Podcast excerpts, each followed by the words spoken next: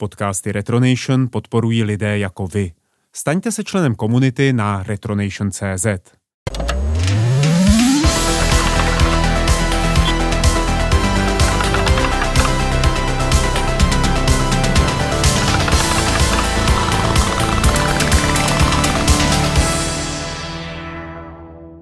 U dalšího dílu našeho nepravidelného podcastového seriálu Talk 2 vás vítá Pavel Dobrovský a společně s ním Petr Kubíček, autor hry 1428 Stíny nad Sleskem. Ahoj Petře. Ahoj Pavle, děkuji za pozvání. Ty jsi vydal Stíny nad Sleskem nebo Shadows over Silesia před eh, měsícem a týdnem a několika dny, nebudeme úplně přesní, většina lidí o tom už slyšela v České republice, ale přesto, pakliže tady existuje někdo z posluchačů, který neví, co je to za hru, mohl by si to přiblížit? Můžu to zkusit. O, on je to do jisté míry trošku unikátní mix žánru, takže se to uh, těžko celý dá zhrnout uh, několika málo slovama, ale v zásadě je to historická fantazie akční adventura, zasazená do reální středověké Evropy. Je hodně story-driven, jak se říká hezky česky, takže zaměřená na příběh. No a ty základní klíčové prvky jsou to adventuření, to znamená používání předmětů, dialogy a, a tyhle věci. Potom je to souboj, hádanky a plížení. A e, také je zásadní pro všechny, kdo uvidí obrázky nebo trailery, nebo to hrají, e, tak ta vizuální stránka, protože ty jsi rozhodl to stylizovat do low poly e, grafiky, jelikož e, si jeden jediný člověk, který celou tu hru vyvíjí. E, jak se ti vyvíjelo v jednom člověku úplně všechno? To znamená příběh, grafika, zvuky, hratelnost a tak dále. No já jsem naštěstí měl nějaký pomocníky, hlavně teda co se týká příběhu, tak tam mě moc pomohla uh, moje žena, která vždycky, nebo na začátku ta spolupráce byla taková, že vzala ty moje uh, slátaniny, co jsem spatlal a nějakým způsobem to přepsala tak, aby to bylo trochu zajímavé a dalo se to číst anebo, nebo říkat. Později potom už vlastně poslední čtvrtinu hry psala téměř sama, vždycky ode mě dostala akorát uh, nějaký základ toho, co je potřeba, aby se událo a, a pak ona to už rozepsala.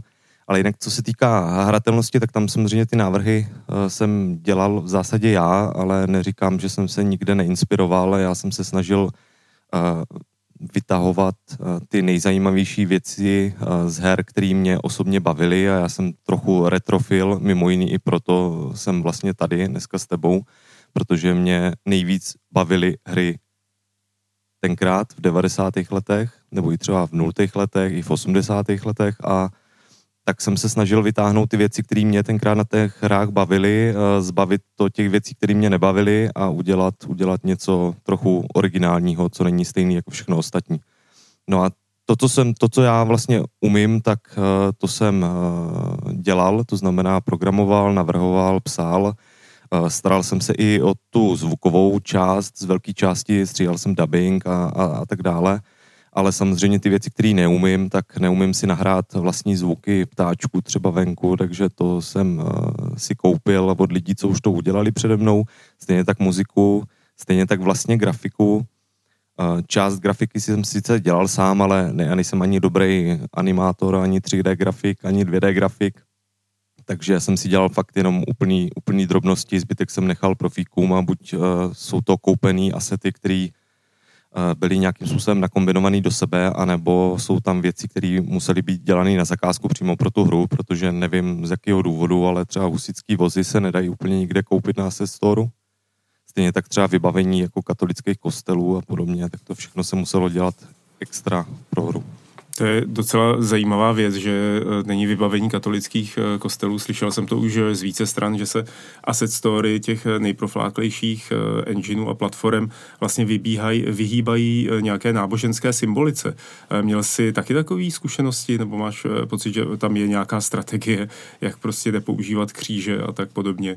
Aby se někdo někde jako, neurazil. No, uh, nevím, jestli to je kvůli tomu, aby se někdo neurazil, nebo, nebo nevím, jak, jaký jsou ty důvody, ale velmi často koupíš architekturu celkem běžně, tam třeba i nějaký ten kříž na tom kostele jako je, ale třeba jakoby interiéry, které působí realisticky, to znamená, jsou tam nějaký uh, ikony svědců a, a já nevím co, jo, oltáře a tak dále, tak to, to tam většinou teda chybí z mých zkušeností. Takže to se muselo dělat. Mimochodem pro mě, pro hru, dělal většinu tady těch katolických symbolů a stejně tak ty husický vozy kluk z Turecka, který je jako původně muslim, teda, ale on je celkem pankáč, takže to až tak neřeší. Takže na mhm. krku mm-hmm. místo muslimského půl měsíce nosí pentagram a podobně, takže asi mu to až tak nevadilo. No tak to je teda progresivní. E, musíme zmínit příběh, eh, ty jsi říkal husický vozy, e, katolický kostely. Roku 1428 se ocitáme v tvé hře při husických výpadech do Slezska nebo do Polska, řekněme, a tam sledujeme dv, příběhy dvou hrdinů, jednak husity, takového jakoby grázlíka a e, potom rytíře, kteří se nějakým způsobem ty osudy proplétají a jsou tam satanistické kejkle a spiklenci a kulty, e, takže vlastně nakonec nám ten příběh z toho nevychází tak úplně jako Kingdom Come Deliverance, ale spíš jako nějaká historická fantazy, která je zasazená teda do toho našeho prostředí. Nicméně Kingdom Come Deliverance je také o začátku huciství, nebo respektive pracuje s husickými motivy. Byl to ten důvod, proč si třeba po jejich úspěchu řekl a teď udělám husickou hru taky já? No, není to tím, protože celý ten koncept vznikl vlastně ještě uh, dost dlouho před tím, než Kingdom Come vůbec vyšlo, nebo když proběhla crowdfundingová kampaň. Uh, takže to nebyl ten hlavní záměr. Ten úplně největší jako motivátor byl vlastně Andrej Sapkovský uh, a překvapivě ne teda se zaklínačem, ale se svou husickou trilogií, která mě vlastně, protože já jsem měl nějaký původní koncept a ten koncept uh, zněl, nebo který jsem chtěl rozpracovat, tak ten byl o tom, že vlastně uh, člověk by měl nějaký rytíře nebo nějaký hrdinu, s kterým by se stupoval postupně do podzemí a tam by masil teda ty enemáky a kostlivce a podobně a pak by se stoupil do toho nejspodnějšího podzemí a tam by zabil toho hlavního záporáka, jo. No a protože mě to, to přišlo jako ma- málo, zní to jako Diablo a vlastně nic, nic z toho, tak jsem si říkal, tak to bych chtělo něco zajímavějšího tak co kdyby tam jako byly dvě postavy, no a co kdyby ty dvě postavy ještě k tomu byly jako vlastně nepřátelé. To znamená, že by spolu jako vedli válku a do toho by tam přicházelo nějaký větší zlo, který by hrozilo, že je pozře všechny, protože mu je jedno, jakou barvu má, má ten prapor a, a prostě a chce ovládnout svět. No a tak ty dvě postavy by vlastně byly donucený do jisté míry uzavřít nějaký křehký příměří a postavit se společně tomu většímu zlu. No a to byl ten původní koncept. A teďka jsem hledal, kam by vlastně tohle se dalo zasadit.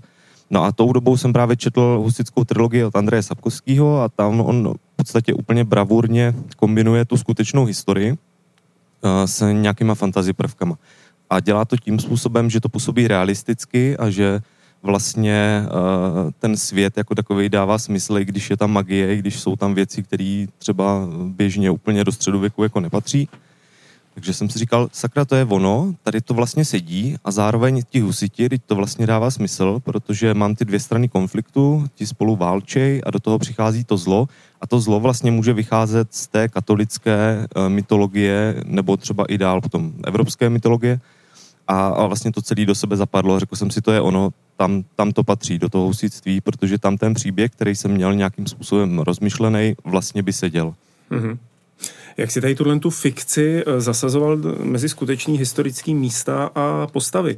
Bylo to eh, něco, co pro tebe bylo důležité, aby se to odehrávalo na reálných eh, místech během reálných událostí, aby si potkával skutečné postavy, nebo to bylo už jedno a důležitá byla spíš jako ta éra, řekněme, historická? No, nebylo to jedno. Já právě jsem chtěl navázat na Sapkáče tím, že vlastně to bude zase uvěřitelný, protože já mám rád fantazy sice, anebo sci-fi, ale mám rád spíš takový to, který stojí nohama na zemi, kde hmm. to všechno působí jako realisticky. Jo, proto já mám třeba radši Star Trek než Star Wars, protože Star Trek je víc podle pravdy. Tak, tenhle ten rozhovor je u konce. to jsem čekal přesně.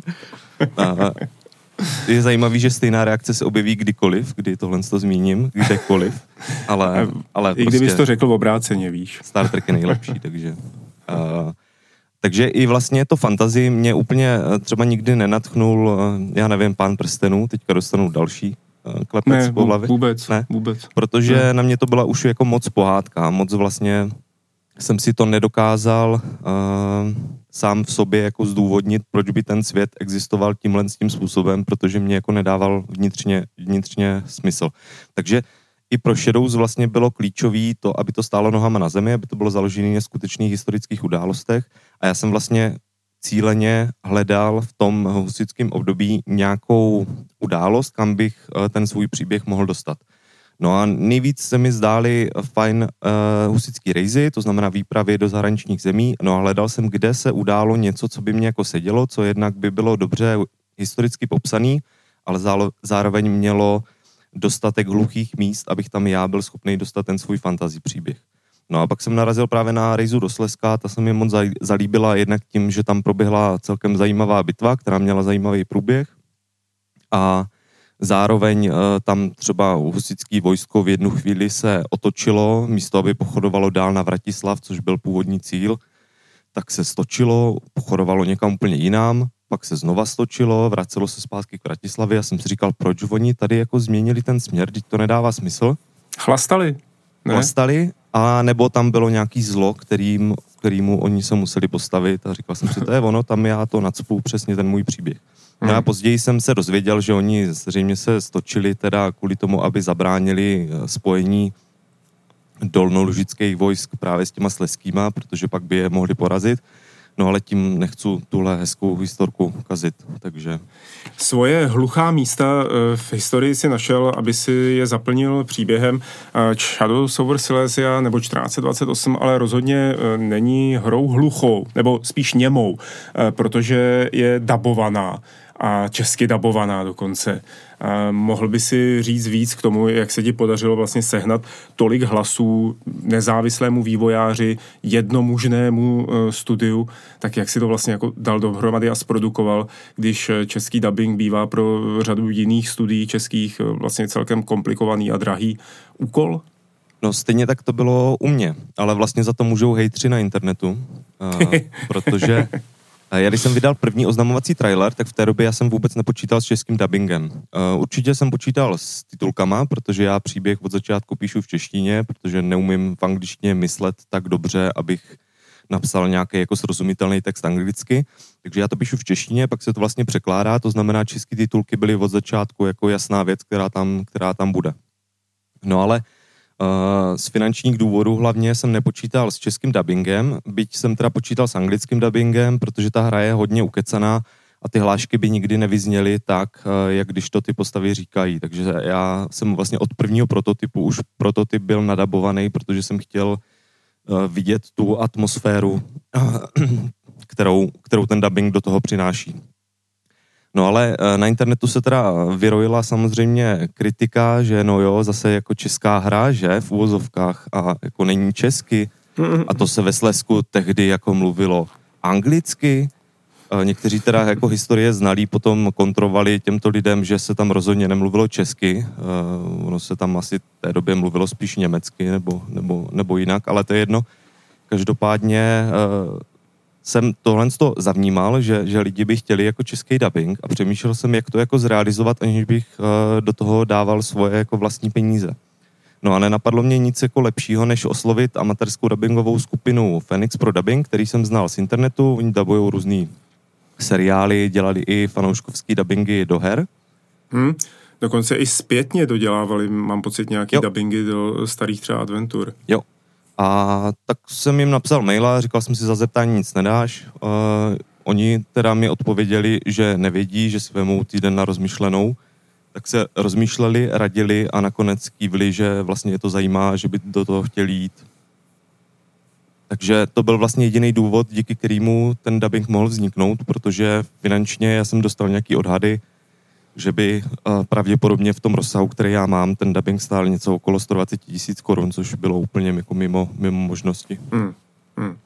Nakonec to krásně zní, eh, dobře se to poslouchá a eh, rozhodně to nevypadá jako, že si nad hrou strávil přibližně asi jenom dva a půl roku vývoje, že ona, i když říká, že si měl koncept hotový ještě předtím, než bylo oznámeno Kingdom Come, tak, eh, nebo že si o tom uvažoval, tak ve skutečnosti ty produkční práce eh, probíhaly během pandemie. Eh, pamatuju si to správně? No, nepamatuješ si to úplně správně, je to asi třeba půl roku. Uh, úplně první jako základní kámen byl položený, když nepočítám teda nápad, jo, nápad je starý 80 let, ale, ale ty první jako reální práce, kdy jsem si zapnul tady měřák uh, své pracovní výkonnosti a začal, začal počítat čas, tak to bylo v létě roku 2019. Mm-hmm. Vlastně začátek byl kompletně jenom ležení v knihách a studium historie. Jsem strávil tři měsíce jenom jako výzkumem a právě hledáním, vlastně dopisováním toho příběhu a dáváním dohromady vůbec toho nějakého uh, konceptu, jak vlastně by se to mělo hrát, jak by se to mělo dělat. Pak vlastně další měsíc až dva jsem strávil na prototypu. No a ten prototyp uh, tam jsem potřeboval lidi, kteří by si to zahráli a zase mě nenapadlo nic jiného, než se obrátit na skupinu, kterou sleduju na internetu, takže jsem rozkliknul Retronation, tam jsem napsal... Kdo to je? Co na to Facebooku je? nějaká skupina. Jo, takhle. To bylo nějaký retromaniaci, víš? Jo, jo, jo. No a tak já jsem si říkal, já mám rád ty retro hry, chtěl bych dělat tu hru trošku retro, tak jak se dělávaly hry dřív. A takže to je ta moje ideální cílová skupina takže jsem tam vyhodil inzerát v úvozovkách, že hledám lidi, kteří by si chtěli zahrát prototyp připravovaný české hry. Mm-hmm. A ozvalo se mi asi 30, 30 lidí, 30 hráčů, kteří si ho zahráli a dávali mi potom nějaký košatý feedback k tomu. Prostě Retronation. Power to the Retronation.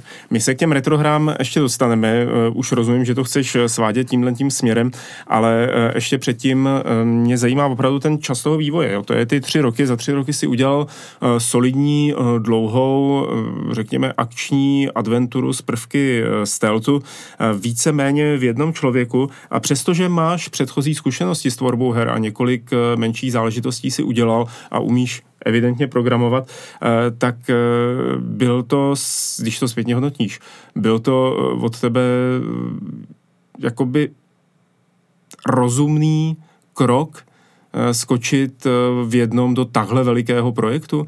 Ptám se víceméně kvůli tomu, že dneska se říká, že máme k dispozici spoustu engineů zadarmo, že máme k dispozici ty asset story a že hru udělá i úplný poleno, který třeba nikdy nic předtím neudělalo, tak jestli vlastně bys tady tohle to potvrdil, tím samozřejmě neříkám, že si poleno, ale jestli by si potvrdil to, že je to tak vlastně jednoduchý, jako postavit skládačku.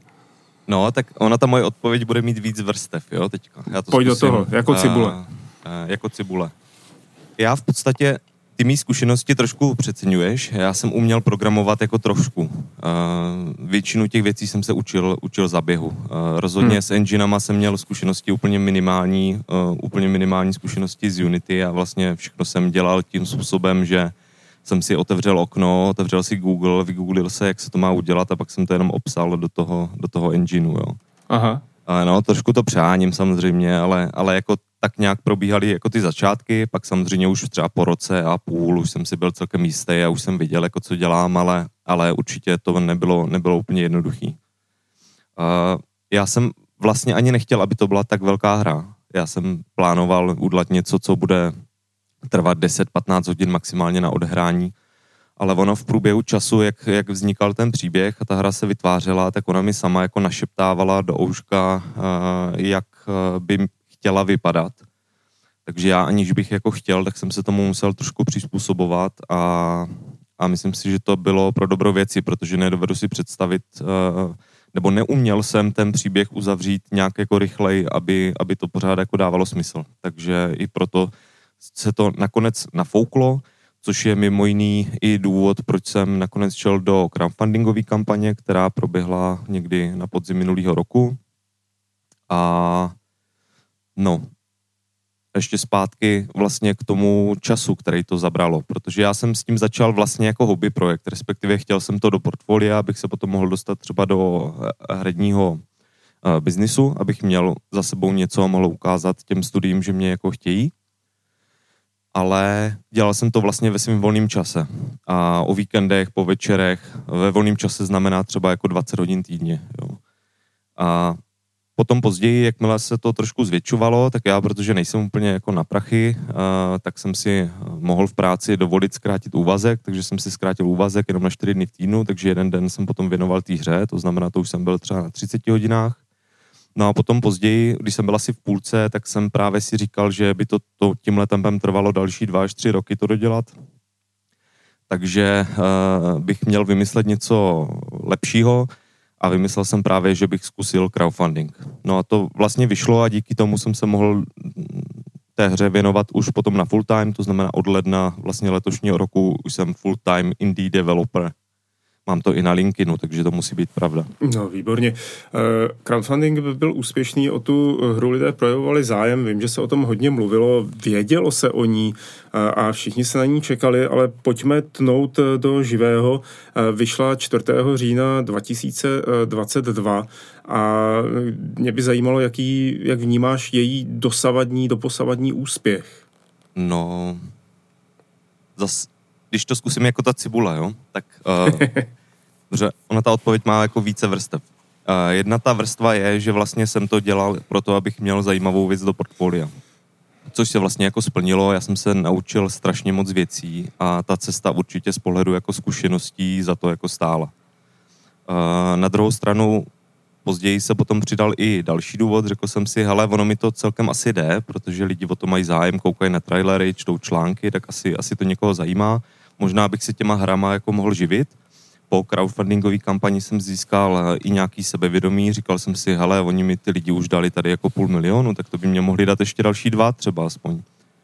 A tak hmm. jsem si říkal, že by to šlo, a, no a z tohohle, z toho pohledu vlastně po vydání uh, se ve mně jako um, objevilo do jisté míry jako zklamání, no, protože uh, vyšlisty byly krásný v den vydání, já jsem měl něco okolo, nevím, 30 tisíc vyšlistů, což bylo nadstandard toho, co jsem vůbec jako čekal. Já jsem původně měl v nějakým svým jako super plánu napsáno, že bych chtěl mít v den releaseu asi 10 tisíc vyšlistů, takže eh, to se překonalo neskutečně, z toho jsem byl nadšený, protože opravdu vypadalo, že, že o hru je velký zájem.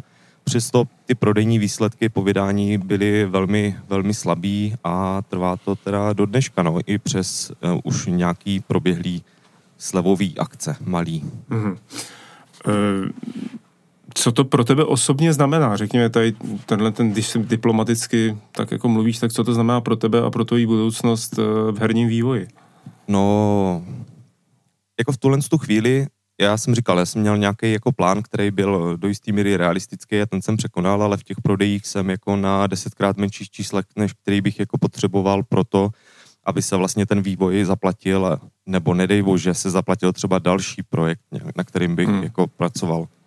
Hmm. Což byl vlastně taky jako plán. Hmm. Takže v tuhle tu chvíli to vypadá, že asi půjdu, nevím, řídit tramvaj jsem říkal už předtím, šalinu, nebo dělat ne? někam šalinu, no. Já, tak já když mluvím s Pražákama, tak se snažím být jo, takhle. přístupnej. Ty seš na nás vstřícný takový, aby jsme tomu rozuměli. Optimalizuješ tu zkušenost, tak to děkujeme pěkně. Eh, no, asi by bylo pěkný potkat tě, jak řídíš tramvaj, eh, bylo by to jednoduché tě poznat eh, podle copánku na vousu, ale doufám, že se to nestane. Proto teď vyzývám všechny posluchače, kteří to dotáhli až sem, prosím vás, běžte si 1428 Shadows over Silesia koupit. On to Petr bude měřit a potom nám ukáže graf určitě, jak to dopadlo. Ta hra je totiž hrozně zábavná. Já jsem já Pavlovi jsem... slíbil, že mu dám nějaký peníze, když to řekne, takže... No, jasně, já nejsem moc na ty peníze, tak eh, spíš jsem si říkal, že až někdy přijedu do Brna, tak zajdeme někam na nevím, na hranolky třeba, na, na, hlava, na hlavní nádraží na hranolky. Nebo, do Mekáče. Nebo tak, do Mekáče. E, nicméně, ta hra je zábavná, ty tam co úroveň, e, protože není otevřená, je to příběhovka, lineární víceméně, co úroveň, to e, nějaké nové překvapení, e, jsou tam velmi příjemné minihry, které mě bavily. E, je to takový, jako opravdu jako rytmicky e, to funguje dobře.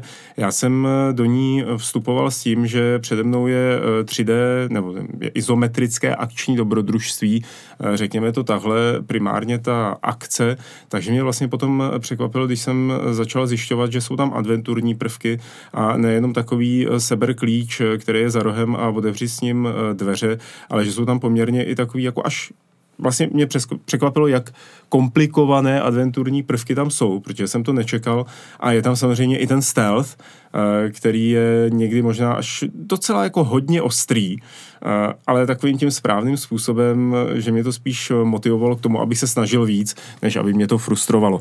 Eh, tohle to všechno říkám jenom proto, aby jsem uvedl naše posluchače do té hratelnosti, pak, že to ještě nehráli a měli by, takže běžte teď, si to koupit, to můžete potom přitom poslouchat ten podcast dál třeba. A e, zajímalo by mě, z jak, v jakých hrách se inspiroval. E, protože ty jsi mluvil o těch devadesátkách, tak který z těch devadesátek ti šáhli do duše tak, že si tu zkušenost přetavil do Shadows? A chci jména. Jména. Jména. Z těch největších inspirací asi, uh, ono to na první pohled možná bude vypadat, že, že se to k sobě ty hry moc jako ne, nehodí, nebo že nevypadají podobně, ale vlastně tam ten duch uh, by měl člověk jako najít. Uh, nejvíc mě asi ovlivnil Broken Sword, klasická série. Já úplně miluju jedničku. Ty další díly, ne že bych neměl rád, ale už mě tolik nezasáhly a vždycky, když vidím toho ptáčka, jak poletuje nad Eiffelovou věží, tak se celý jako roztřepu. Takže první, první díl já jsem hrál asi desetkrát a dám si ho určitě zase za pár let znovu. Takže to je opravdu největší inspirace, co se týká těch hádanek. Myslím si, že tam ani nebyl žádný pixel hunting uh, nebo nebo věci tohohle z toho typu, ty já jsem nikdy jako neměl rád, ale spíš to všechno bylo takový, že to jako dávalo smysl do jisté míry, samozřejmě zase tam byla nějaká jako autorská licence, ale... Přerušil bych tě, eh, protože možná tam není pixel hunting, ale lidi by si zasloužili vědět, že můžou zmáčknout eh, mezerník a co to udělá. Jo, jako v Shadows, jo, to určitě. No, uh, no uh, já jsem teďka mluvil o Broken Swordu, víš? Aha, aha, dobře. Uh, já myslel, že už si zase chválíš svoji hru, víš? Ne, ne, ne, to já si nechválím. Každopádně, jo, eh, tak jak jsi říkal, jo, eh, co se týká té adventurní části v Shadows, tak tam je klíčový ten mezerník, jak říkáš, protože ten ti osvítí předměty okolo, eh, čímž jsem chtěl právě zabránit tomu, aby lidi museli složitě někde dohledávat pixely, protože přece jenom i díky té stylizaci ta kamera je relativně daleko a ty předměty, byť jsou zvětšený oproti realitě třeba i na dvojnásobek, aby byly dobře vidět právě, ale pořád to vypadalo nějak rozumně, tak někdy prostě můžeš hledat, takže tohle ti určitě pomůže. Hledal jsem, hledal, ano. Ano. Broken Sword eh, tě inspiroval adventurně. Eh, co tam bylo dál za ta, takový ty fláky? Ty jsi vlastně už zmiňoval Diablo. Jo. Nebo Diablo. No, nebo jak... Diablo mě nejvíc jako ovlivnilo hlavně spíš tou jako vizuální stránkou. Mně se líbila ta jejich gotická stylizace eh, v prvním Diablu hlavně. Mm-hmm. Samozřejmě ta temnota a trošinku um, ty, ty vlastně stíny, to, to, jak to působilo, i když oni tam neměli žádný jako realistický stíny, všechno to bylo jenom tak jako uh, před, předchystaný, předchystaná grafika, takže se to tam nedopočítávalo nějak, uh, nebyly tam louče a podobně, ale, ale jako ta gotická atmosféra určitě v Diablu, ale co se týká jako hratelnosti další, tak nejvíc asi starý Fallout, jednička, dvojka, eh, to dokonce původně v Shadows eh, měla být otevřená mapa, respektive takový trošku open world, v kterým by se chodilo. Já jsem si říkal, hele, v tom Falloutu to vlastně bylo dobrý, tam si skliknul na ten čtverec a ono se ta postava na té mapě jako přesunula a pak zbyl vlastně v tom uzavřeném jako levelu, jo. A tohle z toho se mě líbilo jako myšlenka, nakonec jsem to sice zavrhl, ale myslím si, že ten pocit při hraní je jako hodně, hodně faloutovský, nebo já sám osobně uh, ho tam prostě vidím. Člověk někam jako přijde, tam něco, tam něco řeší, pořeší klidně nějakou háranku nebo souboj, proplíží se, to všechno ve Falloutu bylo. Mm-hmm. No, ale co se týká třeba toho plížení, tak potom tam velký inspirace, to je jasně vidět na první pohled, to vypadá prostě jako Commandos nebo Desperados, tam je ten jasný výseč uh, toho vidění, co vidějí stráže a ty máš prostě se proplížit okolo to, co tam chybí, co už se tam nevyšlo, tak bylo nějaký uh, postupný vyřazování nepřátel. To, tuhle tu chvíli tam, tam dělat nejde, takže jediný úkol je prostě se proplížit kolem. Tomu falloutovskému dojmu, o kterým povídáš, ale i tomu steltu, tak eh, hodně napomáhá to izometrické, nebo vlastně to není úplně izometrické, hmm. ale prostě ta kamera, která tam uh, visí ze zhora, uh, byly tam i nějaký plány třeba na to, že by to bylo plně 3D, že by to bylo z vlastních uh, očí a z jakého důvodu si nakonec zvolil právě tu izometrii, nebo tu kameru ze zhora, z ptačího úhlu pohledu. Ono vlastně to trošku vychází z těch jako prvních návrhů, co jsem si dělal, protože původně já jsem tu hru chtěl jenom 2D a zkoušel jsem uh, různý Aha. přístupy k tomu. Uh, úplně první čumáranici, co mám na papíře, tak bylo 2D dokonce z boku, takže to mělo být vlastně takový jako platformer, jo, nebo ně, něco v tom smyslu. Je, to by mohlo být hezké. No, eh, já jsem si i říkal, že si to právě namaluju sám, že to bude jako kreslený, takový jako pohádkový. Uh, a jelikož jsem od začátku jedna z těch prvních jako selling pointů, jo, nebo těch, těch věcí, co mělo být jako klíčový, byla právě ta hra světlostín. No a u toho bočního to úplně, tam to těžko se dá udělat, nebo nevymyslel jsem, jak to udělat. Uh, zkoušel jsem, jak by to vypadalo z vrchu, kdyby to bylo 2D a bylo to opravdu jako top-down ve 2D. A tam jsem si hrál právě s různýma real-time eh, stínama, světlama, jak by to vypadalo, ale pořád to nebylo prostě ono. Až, až vlastně přechodem do 3D to najednou prokouklo a najednou mě ta hra zase, jak jsem říkal, zašeptala do ouška říkala, to je ono, to chceš, tohle.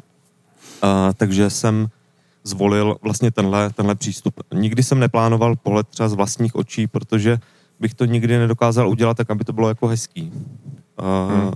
Diváci Retronation pokud sledovali Facebookovou skupinu, tak jsem tam postoval eh, video, kde eh, jsem ukazoval, jestli by to náhodou nebylo lepší jako krokovací dungeon a zároveň jsem si uh, odpověděl, že ne, nebylo. Můžete se tam mrknout, jak to vlastně vypadá z pohledu vlastních očí a zjistíte, Aha. že ta stylizace má prostě dost velké rezervy a že to vlastně nevypadá tolik hezky, jako když ta kamera se zavěsí nahoru a všechno je to takový jako drobnější, rostomilejší. No ono je to tam vidět třeba i v animacích, kdy ta kamera eh, najede blíž eh, k těm protagonistům jo. a jsou vidět jejich low polygonový eh, obličeje, což vlastně tam, tam, tam to trošku trošku možná bolí, ale e, to je prostě druh stylizace, který jsi vybral, druh kamery, který jsi vybral a který teda e, podporuje i stealthový e, přístup. Ty jsi mluvil o těch Commandos nebo o Robinu Hoodovi, Desperados a tak podobně. To byly nádherné hry tehdy, co?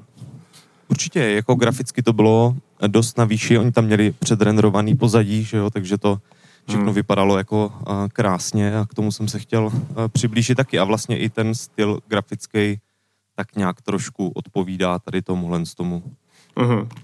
A uh, ten stealth je ale zároveň Přitom mě, mě by zajímalo, jak si ho vlastně nastavoval, jo? protože jeho náročnost. Protože mi uh, mnohokrát přišlo, že je takový jako opravdu až možná trošku zahranou pro uh, běžného hráče, který, nebo pro hráče, který prostě nepříliš nemá moc rád tenhle ten typ plížení a čekání, až přejde stráž. Eh, tam to jenom, abych to přiblížil, vypadá takže jakmile vás detekují, tak víceméně končíte. Tak eh, nemáte šanci moc utíct. Je to podobný jako v Týfovi, eh, kdy teda, ale řekněme, ty možnosti jako toho útěku mám pocit byly trošku lepší než tady, kdy začínají stráže nahánět a nějakým způsobem se soustředí na ty místa, kde byla herní postava viděná naposledy a vlastně tak důkladně, mám pocit, že se před nima nedá zdrhnout. Takže podle čeho si teda jakoby vy nacházel tu obtížnost nebo ten bod, eh, kdy to chceš těm hráčům předhodit? No to je úplně jednoduchý, Pavle, je to podle pravdy.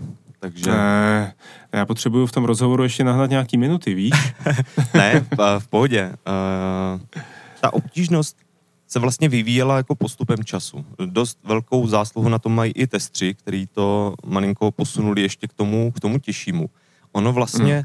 to je jenom o tom se vyhýbat těm zorným polům, polím. Tím to jako hmm. začalo, jo? to je úplně jako začátek. Takže když seš mimo zorný pole, tak tě nikdy nevidí.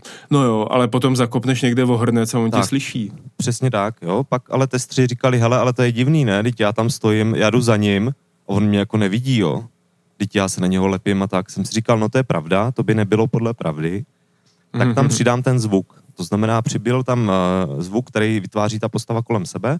To znamená, klíčový je rozhodně se nepřibližovat těm strážním úplně na blízko, ale myslím si, že je to celkem dost benevolentní, bere to ten, ten strážný se otočí, pokud seš u něho třeba blíž než metr a půl, jinak, mm-hmm. jinak tě dál ignoruje. Samozřejmě, když zarachotíš dveřma a on stojí zrovna vedle, tak tam jako přiběhne, to je jasný. No ale další věc, co tam přibyla k té obtížnosti, to nevím, jestli jsi si všiml, ale je že mě říkali testři, hele, ale já mám zapálenou pochodeň a on jako stojí za rohem a nevidí to, jo. To je jako divný, ne? No, takže jsem přidal ještě vliv uh, pochodně, to znamená, když Aha. máš v ruce pochodeň, tak uh, ten strážný je schopný vidět světlo té pochodně a to i mm-hmm. třeba jako za rohem, nebo i když je relativně daleko od tebe, tak, tak mm. uh, potom reaguje na to pochodeň když si ji schováš a zalezeš někam, tak on pravděpodobně zase se vrátí zpátky, ale, ale je potřeba počítat s tím, že pochodeň vlastně taky vyvolává poplach. No a jinak si myslím, že to není zase tak jako těžký. Ono vlastně to tam není v té hře ani to, tolik Jinak moc, to vlastně jo. není tak těžký. Nemůžeš se tam skoro ani hnout, uh, ale jinak to vlastně není těžký. a jako v té hře to zase tak moc není. Jo? Je to jedna, jedna hmm. kapitola, kde to je vynucený příběhem, protože tam postava utíká z vězení a je na hradě plným strážných, tam prostě nedává smysl, že by se jako někde vlastně mohl schovat. Mm-hmm. Takže tam tohle prostě nefunguje záměrně, protože to není jako realistický, nesedělo mi to tam příběhově. Uh, tam je to teda jako povinná část, zabere to, pokud budeš hodně špatný, třeba hodinku, No a potom ještě dál v příběhu je to na jednom místě, kde se musíš infiltrovat, tak tam zase nedává smysl, že by se infiltroval ve chvíli, kdy jako strážní vyvolají poplach a ty se jim ztratíš, tak tam, tam je to game over znovu. Tam ta pasáž ale může zabrat třeba 15 minut. Veškeré další části jsou vlastně primárně designované tak, aby se tam jako nesteltilo. To znamená, měl bys to vždycky zvládnout, vyfajtit normálně pomocí zbraně ale dá se to, spousta hráčů tam třeba steltuje, tak aby se vyhla konfliktu s více nepřáteli zároveň, nebo případně se třeba vyhla úplně tomu konfliktu, dá se prostě obejít ty nepřátele, ignorovat je a jít dál, tak tam potom si myslím, že už celkem jako úspěšně se můžeš i, i ztratit, ale je pravda, že na to tam důraz úplně eh, nekladou a je to spíš eh, sekundární jako postup, který bys měl volit. A zmínil si konflikt. Eh, to znamená, že se tady mečuje eh, jde si do sebe chladnými zbraněmi. Eh, z jakých her si zbral inspiraci, případně podle čeho si modeloval ten soubojový systém? No já jsem uh, od začátku si přál, aby byl trochu, já se nechci opakovat, jo, ale jako realistický, nebo aby působil uvěřitelně. To znamená, nechtěl jsem, aby to byl clickfest, abys tam naběhnul a kdo mačká rychleji tlačítko myši, tak jako vyhrává a AIčko nikdy nebude mačkat tak rychle, takže vyhraješ vždycky ty, jo? tak to se mně nelíbilo prostě.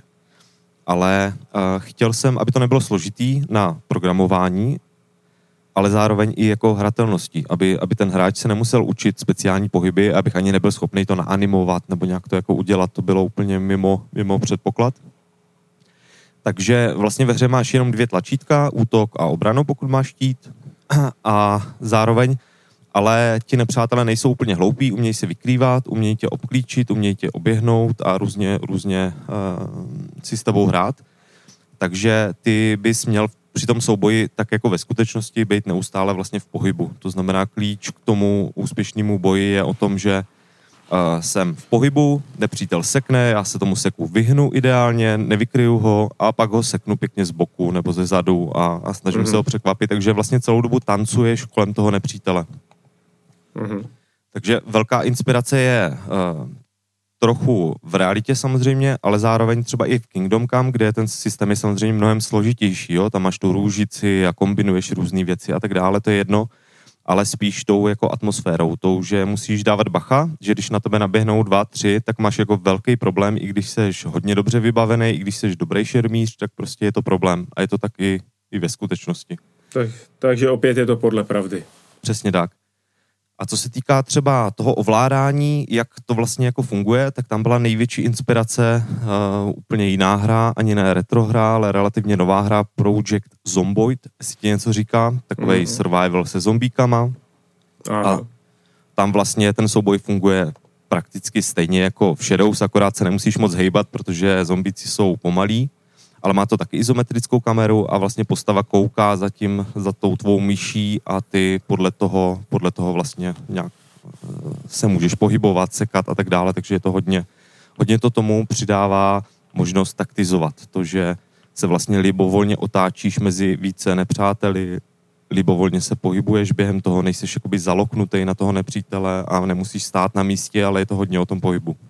Hele, uh jak jsi mluvil, tak jsem přemýšlel nad tím, jestli eh, vnímáš eh, nějakým způsobem třeba za posledních 10-15 eh, let nebo za celou tu dobu, co hry hraješ, jestli vnímáš, jak se ten herní svět proměňuje a jestli to nějakým způsobem prostě pojímáš nebo jak si to nějak hodnotíš.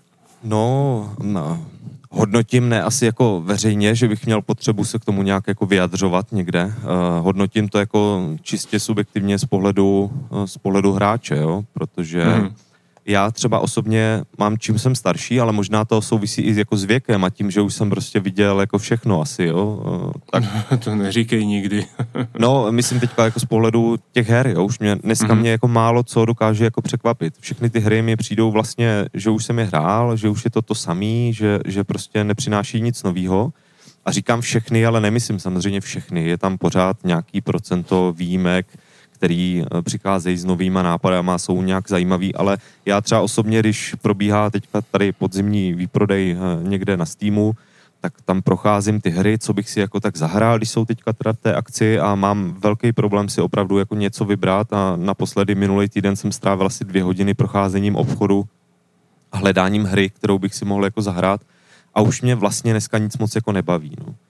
Na druhou hmm. stranu, letos třeba mě překvapil, dostal jsem tip na uh, hru, která se jmenuje Not for Broadcast a ta mě naprosto uchvátila, je to vlastně příběhová příběhová taková, nevím, simulátor střihače v TV studiu. Aha. A, která se odehrává v takové dystopické budoucnosti a tam probíhá nějaký televizní vysílání živý a ty vlastně přepínáš kamery na jednotlivý jako účastníky a třeba talk show vedeš nebo hudební klip potom různě jako děláš a tak. Mm-hmm. Já koukám, promiň, že do toho skáču, koukám, že na Steamu hodnocení 10 z 10 a 6,5 tisíce recenzí, takže už poměrně eh, velký vzorek eh, nebo velký množství mm. hlasů a na to, že to hodnocení takhle drží nahoře, tak to je to asi opravdu něco neobvyklého. Děkuji ti za tip, myslím, že i naši posluchači poděkují za tip. Je to úplně super. Uh, ta hra je neúplně lineární, uh, přibližně hmm. vždycky 30% z toho celkového materiálu můžeš ovlivnit svýma vlastně rozhodnutíma. A hmm. má to asi 20 různých konců, já jsem dohrál zatím třikrát, je to asi 20 hodinová hra a mm-hmm. přesto, že se tam většina toho materiálu opakuje v tom dalším průchodu, tak rozhodně mám v plánu to minimálně ještě třikrát dohrát, protože je to perfektní.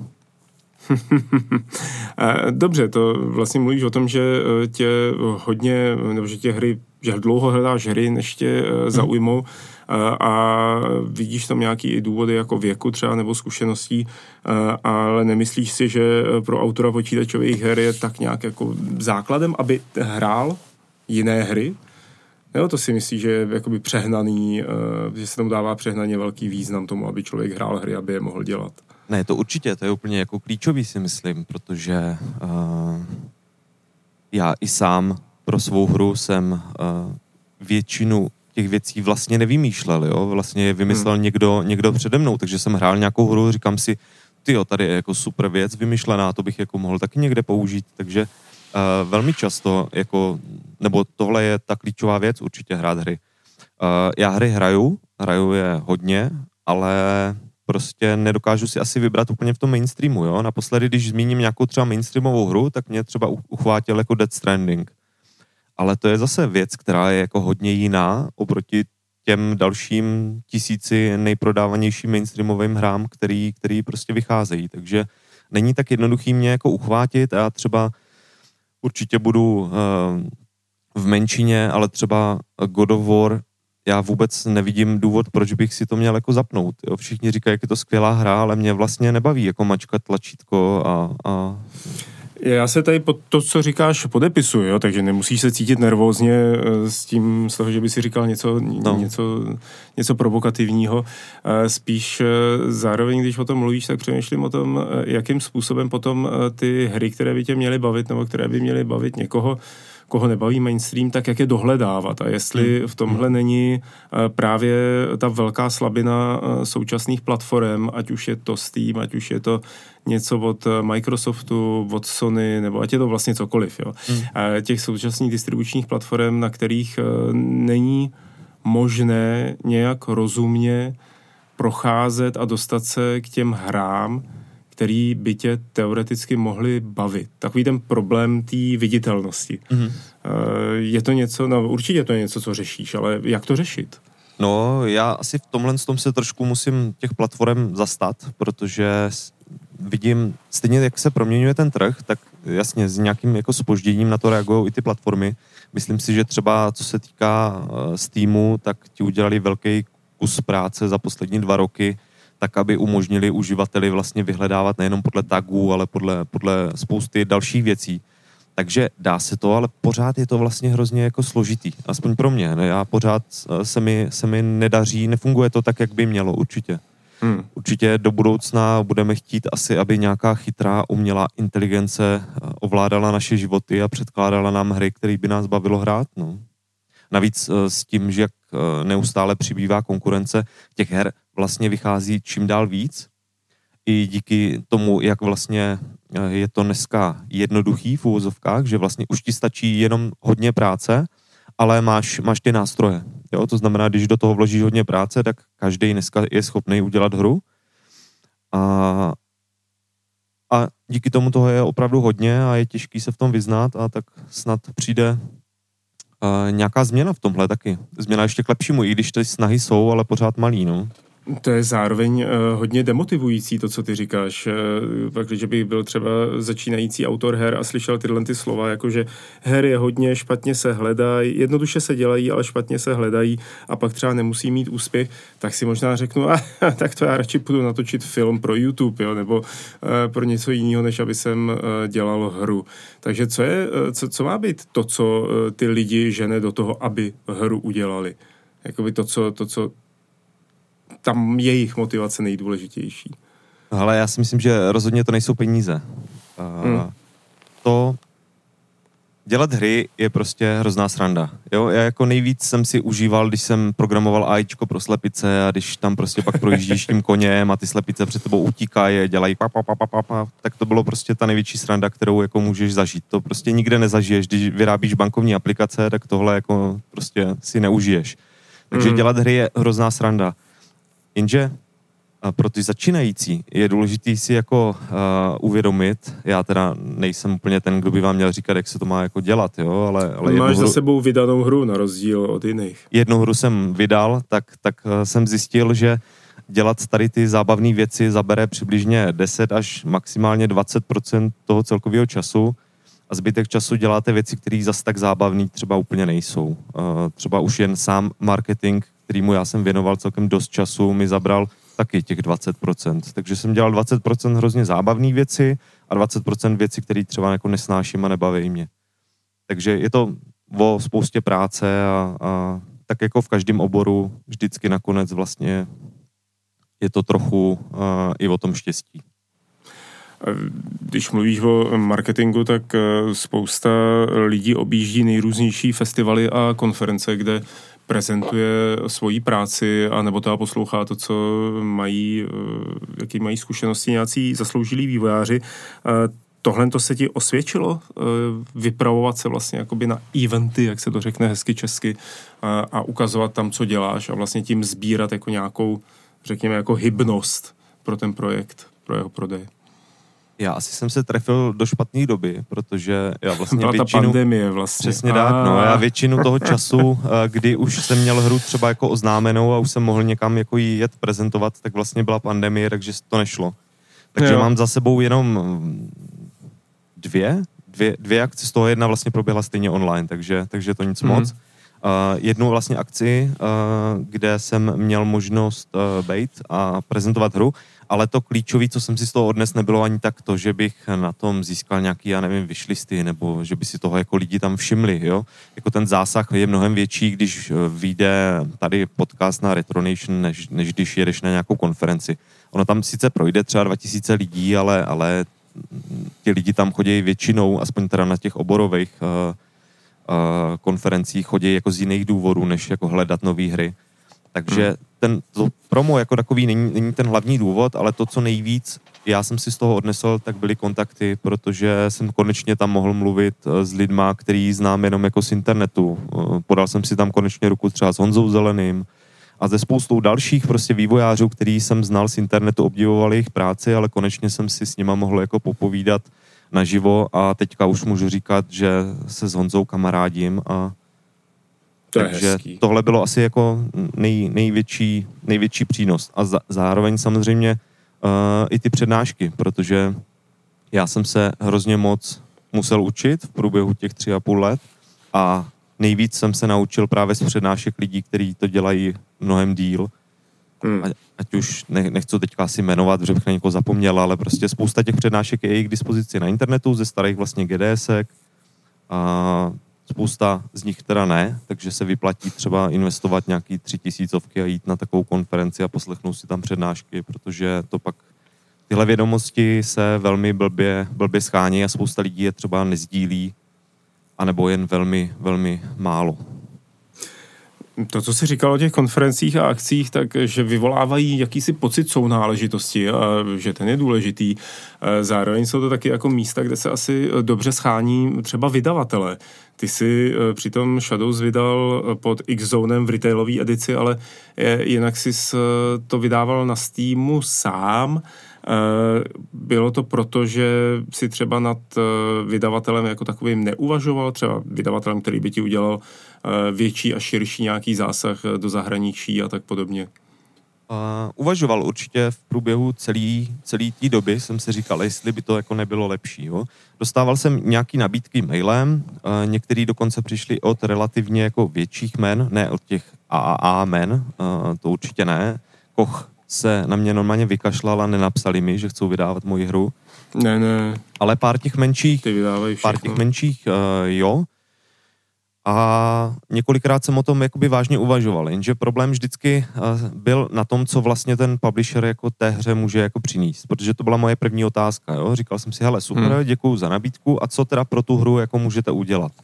Jo, a velmi často ta odpověď byla, no my ti dáme jako peníze. Já říkám, OK, ale já peníze prostě nepotřebuju, já potřebuju, aby ta hra byla jako hit, takže co pro to jako hmm. jako udělat. Hmm.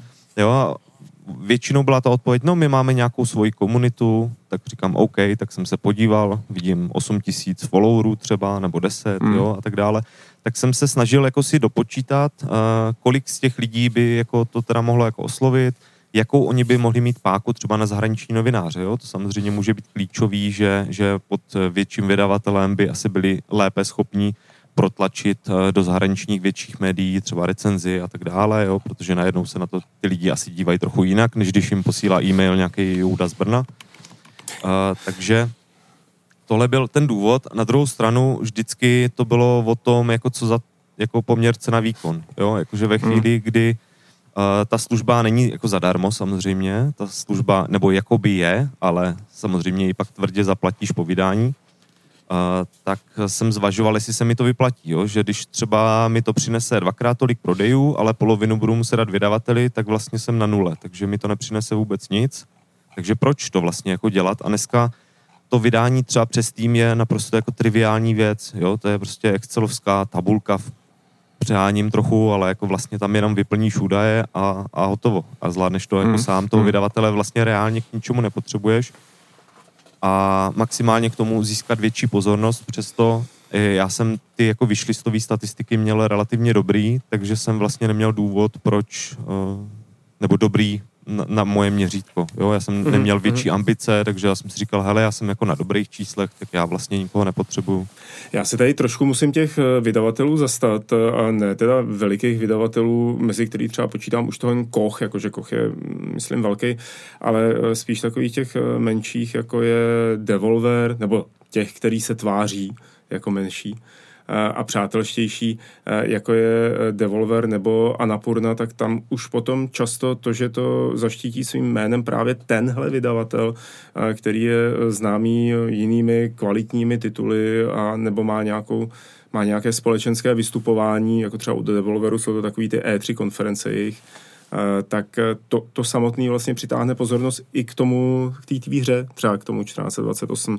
Takže myslím si, že jako ten vydavatel potom tomu může jenom svojí vlastní existencí a značkou přinést teda jako spoustu dobrýho když je etablovaný třeba mezi jako, jako vydavatel kvalitních nezávislých titulů. Jasně, no, jako to já určitě nespochybnuju. Na druhou stranu jsem si říkal, No a co by to znamenalo, jo? když prodám místo třeba 10 tisíc, tak prodám jako 100 tisíc. Tak to znamená mnohem větší podporu, mnohem větší prostě náklady. Mm-hmm. Uh, jo, jako já, já jsem si říkal, hele, já budu spokojený s tím svým jako málem, radši zůstanu v tom malém měřítku, uvidíme, co bude třeba další hra. Na druhou stranu spousta z nich mě nabízela i jako zajímavé věci. Samozřejmě nabízeli, že udělají lokalizace, že, že udělají uh, třeba in-house testing, jo? to znamená, to je taky jako věc, která má jako velkou hodnotu na druhou stranu, já když jsem si to zase hodil na ten papír, kolik by to potom stálo peněz, kdybych jim dal polovinu z nějakých předpokládaných zisků, tak mě ta služba přišla jakoby hodně drahá na to, jak já jsem to plánoval hmm. vlastně, vlastně udělat. Jo. Takže, protože ta hra měla primárně uživit jednoho člověka a říkal jsem si, a jak by to uživilo ještě prostě někoho dalšího. Stejně tak jsem vlastně odmítl různý, jako, nebo různý, asi dvě uh, investiční nabídky, protože jsem hmm. říkal, pane investor, hledejte investici jinde, protože tady prostě nemůžete vydělat. Jo? Ten můj business plán je stavený na to, aby to uživilo jednoho člověka a možná zbylo něco na, na další projekt, ale prostě není reálný, aby když vy mi dáte půl milionu, že byste na tom jako vydělal něco, jo? to prostě hmm. bychom jenom utopili peníze, takže z toho důvodu jsem to, jsem to odmítl a možná i z toho důvodu, že teda asi mám malý ambice, tak jsem se nepustil ani do žádného velkého vyjednávání s publisherem. No, uh, malé ambice, uh, o tom si můžeme myslet svoje, protože přece jenom si uh, vydal hru, která je uh, rozsáhlá a uh, zábavná a myslím si, že s malými ambicemi by se ti něco takového nepovedlo, ale když se blížíme k závěru našeho povídání a ty tady tak shrnuješ ty svoje zkušenosti, tak by bylo zajímavé vědět, jestli teda do budoucna, až se nějakým způsobem peníze třeba vrátí nebo vývoj se zaplatí a ty se oklepeš a znova se podíváš světu do tváře, tak můžeme počítat s nějakým pokračováním nebo s nějakou další hrou, případně jak si to tak jako kreslíš. Třeba. Já jsem si to kreslil růžově, že už touhle dobou uh, budu popíjet uh, skleničku uh, někde uh, na Bahamách a budu vymýšlet nějakou tu další hru. A hmm. tak popíjet asi nebudu na Bahamách a asi budu muset... Uh, Ale ty Bahamy jsou přeceňovaný. no, nebo někde. Tady, nemusí být, jako z, normálně zajímavé. Na Macháči. Na Mácháči, to je daleko. to, se, to, se, to se prodraží. Na přehradu do Santonu, hele. Jo, jo. Uh, no, takže, takže ty moje plány na nějaký, já jsem si říkal, že by mohly být i nějaký jako DLCčka, měl jsem ještě nějaký dodatečný příběhy, kterýma bych chtěl tu hru doplnit. Uh, určitě mm-hmm. jsem neuvažoval o sequelu, ten příběh měl být uzavřený vlastně tak, jak, tak, jak je. Pouze uh, tam je nějaká epilogová část, kde je naznačený nějaký, nějaký ještě další děj a ten děj měl být právě uzavřený uh, v jednom z následujících DLCček. A, a pak jsem si říkal, že bych se vrhnul na nějaký jiný projekt. Takže uh, z toho tuhle tu chvíli sejde. Délce asi uh, nebudu mít tolik prostoru, abych, abych dodělával a možná, možná vlastně ani nemám v tuhle tu chvíli chuť. Pořád mám v ústech takový jako trpký pocit, ale uh, svrbí mě prsty pořád, jo, mám deníček plný nápadů a samozřejmě jako to dělání her je jako hrozná zábava, takže bych se k tomu určitě někdy zase chtěl vrátit. Pravděpodobně, ale už nebudu takový šílenec, abych se do toho vrhnul s takovou vervou jako tentokrát, protože jsem opravdu uh, už nasycen 70-hodinových pracovních týdnů a, a zase bych uh, zkusil žít trochu jako normální člověk. Takže možná pro zábavu jsem tam něco uh, vykutím a třeba za pár let zase, zase něco málo vyjde. Hele Petře, co jsem slyšel, tak jakmile jednou začneš dělat hry, tak je do konce života nepřestaneš dělat. Že se od toho nedá jen tak utéct jednoduše. No, tak Dá. Uh, pravdu máš. Jako utéct určitě nechci, jenom bych chtěl dělat i jiné věci. Třeba rodině se věnovat. Já jsem děti neviděl čtyři roky v podstatě, tak se... Takže až přijdeš, tak mi řeknou, co to je za člověka. Jo, jo, co, co vousatej. No, já mám navíc vous vlastně od, eh, ten začal růst uh, s počátkem pandemie, takže já jsem předtím nebyl je, tak moc vousatej. To je historický vous. A už je prošedivělý, viď? No jo. Taky nebýval. No. no už mi táhne na 40 taky, no. No jo, no, tak to už jsi dědek. To už se, to se prostě do toho našeho Retronation hodíš. Petře, nezávisle na tom, kdy začneš eh, se svým novým projektem, eh, případně jaké budou další cesty 1428 stínů nad Sleskem, ti mnohokrát děkuju za to, že jsi byl v našem podcastu Talktu a otevřeně se spodělil nejenom o tom, jak vidíš hry, ale i jaký byl vývoj tvé hry. Díky moc za tohle. Bylo to přínosné.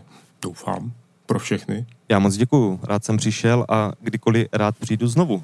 No, ano, eh, což možná se stane, to můžeme možná prozradit eh, na konec našeho povídání, že tohle je druhý rozhovor, který spolu děláme, protože ten eh, první, řekněme to kulantně, vlivem společensko-technologické chyby uh, byl smazán a my už jsme se prostě k němu nedostali.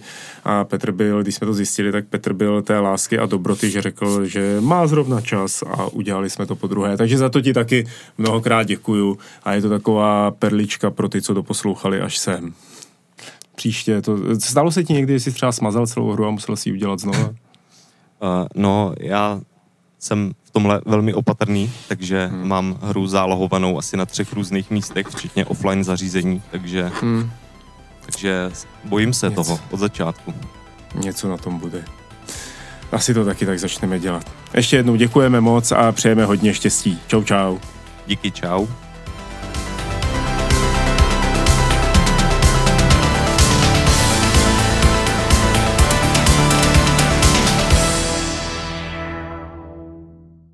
Nahrávání podcastu Retronation a tvorbu dalšího obsahu můžete podpořit na retronation.cz.